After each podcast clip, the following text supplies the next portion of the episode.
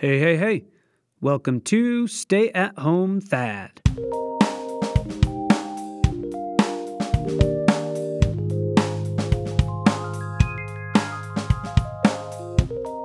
Well, what is up, everybody? Thanks for listening. This is Stay at Home Thad. I am Thaddeus, your host for this and thus far every single episode of Stay at Home Thad. But how are we doing? We feeling good about the, the playoffs this week? We've got some very exciting games that I'm actually going to be talking about. I thought I would do a little bit of a mini preview pod, not necessarily breaking down everything that has to do with these games, but I thought I would come and share maybe a couple Thad's keys to victory. Basically, if either of these teams, any of these teams are going to win on Sunday, what is going to have to happen? Not an exhaustive list, but just a couple things that I thought stood out to me that would be very important things to happen for each team to have a chance at winning. So let's jump right into it. We've got the first game on Sunday afternoon, the Chiefs hosting the Bengals. So Sunday evening around 5:45, let's say, Central Time, of course, if we have arrived at that point of the day and the Chiefs have won the game, they are the AFC champions. That means that the three headed monster of Mahomes, Kelce, and Hill, they've played fine. And I mean, I, I, say it that way because I think with how talented those guys are, they don't even need to be great. Just fine is good enough with those guys. They have big playability, each of them, to just play fine. And I think you can win most games. I think, too, you're going to have to win the battle in the trenches. Uh, I know that's such a cliche. I'm going to throw a couple cliches at you over the course of this episode, but I think the question is going to be can Trey Hendrickson and DJ Reader generate some pressure? And then conversely, can the Kansas City defensive linemen, Melvin Ingram III, Chris Jones, and company, can can those guys take advantage of a weak offensive line on the Cincinnati side? Uh, Cincinnati's offensive line, they're 25th out of 32 this season ranked. They're the eighth worst according to PFF especially on that right side. They're they've been just giving up pressure on that right side for the whole season basically. Last season or last week, I mean, Joe Burrow sacked 9 times as I'm sure you've heard. That was a big narrative this week and that Chiefs defensive front may have more top-end talent than Tennessee has. So that's going to be something to really watch. I think if Kansas City can take advantage of this, if they can really win that front line battle, I think it heavily tilts the odds in the Chiefs' favor. They're already my pick, as you know, which maybe doesn't mean anything, but I think if they can win that, especially that defensive line battle against the Bengals' offensive line, I, I think it's going to be a rough afternoon for Joe Burrow and the Bengals' offense. They are going to have to make some defensive adjustments, Kansas City, uh, to account for that passing attack. Uh, it'll be interesting to see what's going on with the honey badger, Tyrann Mathieu. Uh, I know he is cleared for practice. I think he practiced yesterday, and it's looking like he's going to be good to go. But you know, a couple days off after the concussion. What's what's his status going to be on defense? I think that'll be something that you need to watch for. Now, on the other side, though, if Sunday evening rolls around and Cincinnati has won, I think that means that Ja'Marr Chase probably went off. In week 17, when the Bengals defeated the Chiefs 34 31, Chase had 11 receptions, 266 yards, and three touchdowns.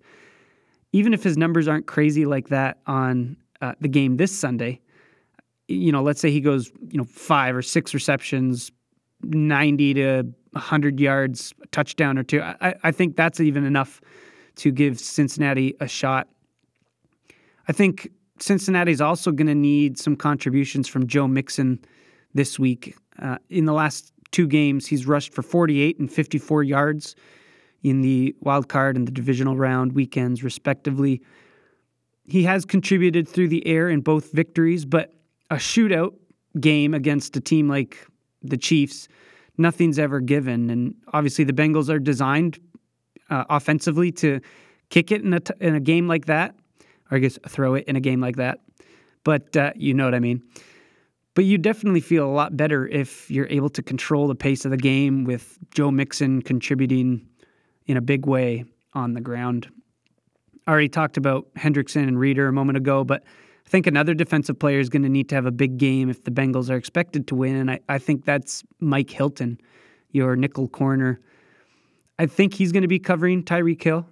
Uh, he's kind of been that guy that's shut down those or not always shut down, but played against those slot receivers. And he's not going to be able to do it alone. I don't think you're going to need some safety help over top. But can he contain Tyreek Hill or can he at least slow him down so that he's not running ahead of you into the end zone holding up the peace sign? And I think if if Mike Hilton's able to do that, and if a few of these other things that I talked about are able to happen, I, I think that does give the Bengals a shot. Uh, obviously this is probably the the main thing that needs to happen. But Joe Burrow, I mean, he he is the key for the Cincinnati Bengals offense. If if he continues to produce uh, out of this confidence, this you know rise to the occasion results, uh, Cincinnati definitely has a chance. It this could be one of those games where if Joe Burrow wins and the Cincinnati Bengals win, this could be one of those games that's talked about for the rest of Burrow's career. You know, remember remember when he went into Arrowhead and took out Mahomes and the Chiefs, and I mean this this is the type of game that if you win, it, it's a, a legacy game, and and so Joe Burrow needs to have that type of game, a legacy game, if Cincinnati is going to win this game. My pick is still going to remain Kansas City. Sorry to any Bengals fans out there. Or potentially you're rejoicing at the fact that I picked Cincinnati and given my history last week, maybe that bodes well for you. We'll see. Then moving on to the Rams and 49ers game, let's get right into it.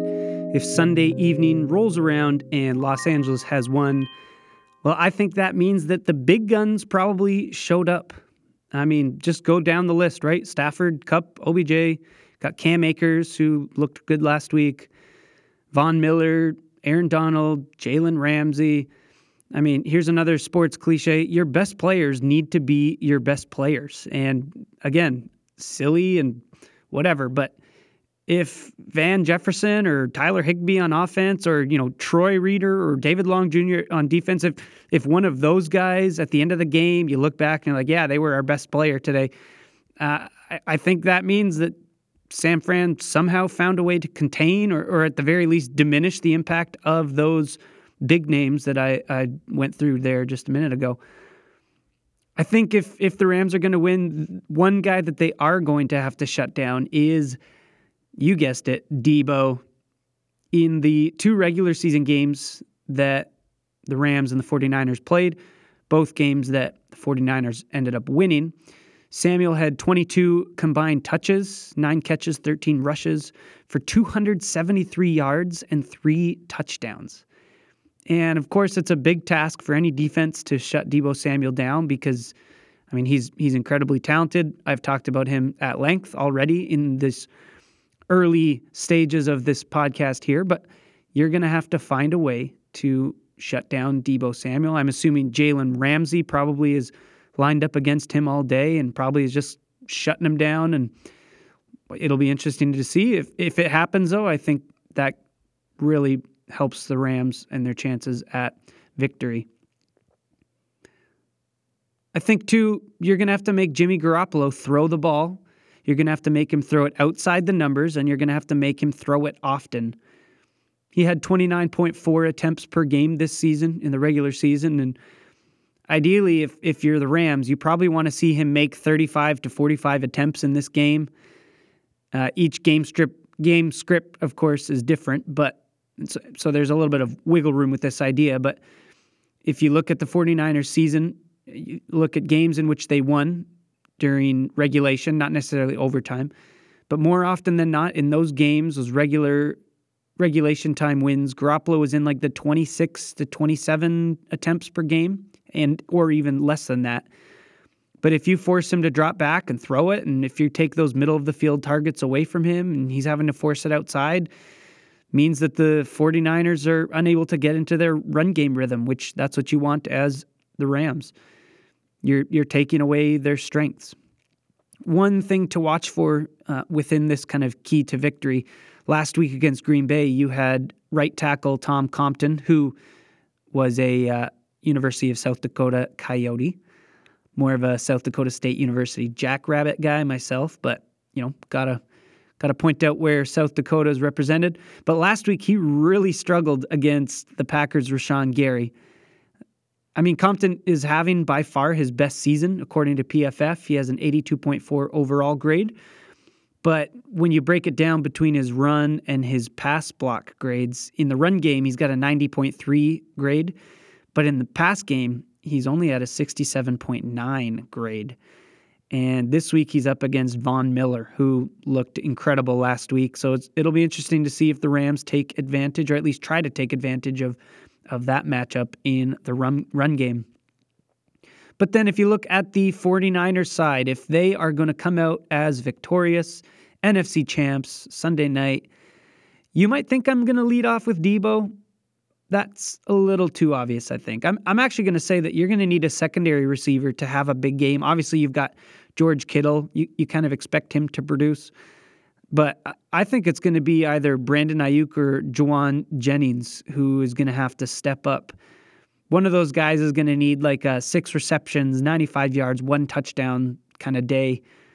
Uh, rookie Jauan Jennings, he did have a 694 and two touchdown day in week 18. So a stat line like that is not impossible. And Aiyuk, you know, highly touted after a, a great rookie season last year, struggled – especially in the first half of this year. Came on a little bit more as the year went on, but you know, he's capable of having a, a great offensive day as well. And I, I think you're really going to need one of those guys to produce if the 49ers hope to win this one. You probably saw this key to victory coming as well. For the 49ers to win this game, you're going to have to make sure that Jimmy G doesn't have a major mistake. No duh, that is great insight there. But Garoppolo has that reputation of, you know, at the worst possible moment, he is under pressure, pivotal point in the game, and just kind of heaves the ball in the general vicinity that he thought he saw a receiver, and it ends up getting picked off. It leads to a, a, a turnover. And San Francisco's managed to not allow those mistakes bite them in the butt this this uh, this far into the playoffs. But if he's able to altogether avoid that meltdown moment, I mean that's that's huge for San Francisco. Sets you up very well to win on the road there. You're also going to need some guys on defense like Nick Bosa. He's going to have to disrupt Matt Stafford. He's so good at pressuring the quarterback, especially in, in passing situations. He's the fourth best according to PFF in doing so. And that's going to really have to happen on Sunday night if the 49ers hope to come out with a victory, which would be their third win against Los Angeles this season.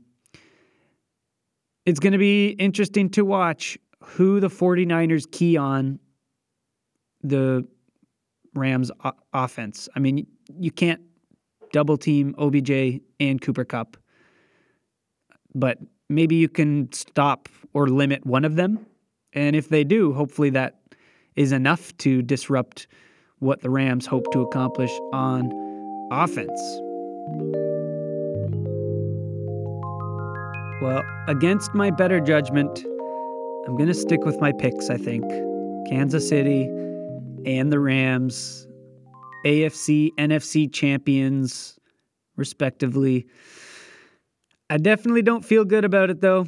Going oh over 4 last week hurt my pride, but I'm going to put on a brave face because of people like you listening to this. You are the reason why I'm doing this. That just got super dramatic. Anyways, thanks for listening, everybody. I can't wait for these games. It's going to be a lot of fun. I cannot wait to talk more about them next week. Thanks for those of you who have been getting in touch with me, responding to questions on Instagram and stuff like that. Don't forget, you can find me at Stay at Home Thad Show on Instagram, also on Twitter at Stay at Home Thad, and the email stay at home thad at gmail.com. Always so much fun to hear from you. And if you're not following or subscribing on iTunes or Spotify, you can do so and leave me a rating. I've seen a couple ratings that people have left, and that means so much to me. Thank you for those of you who've done that. If you haven't yet, why not go and leave a rating right now? Five stars, little blurb about what you like.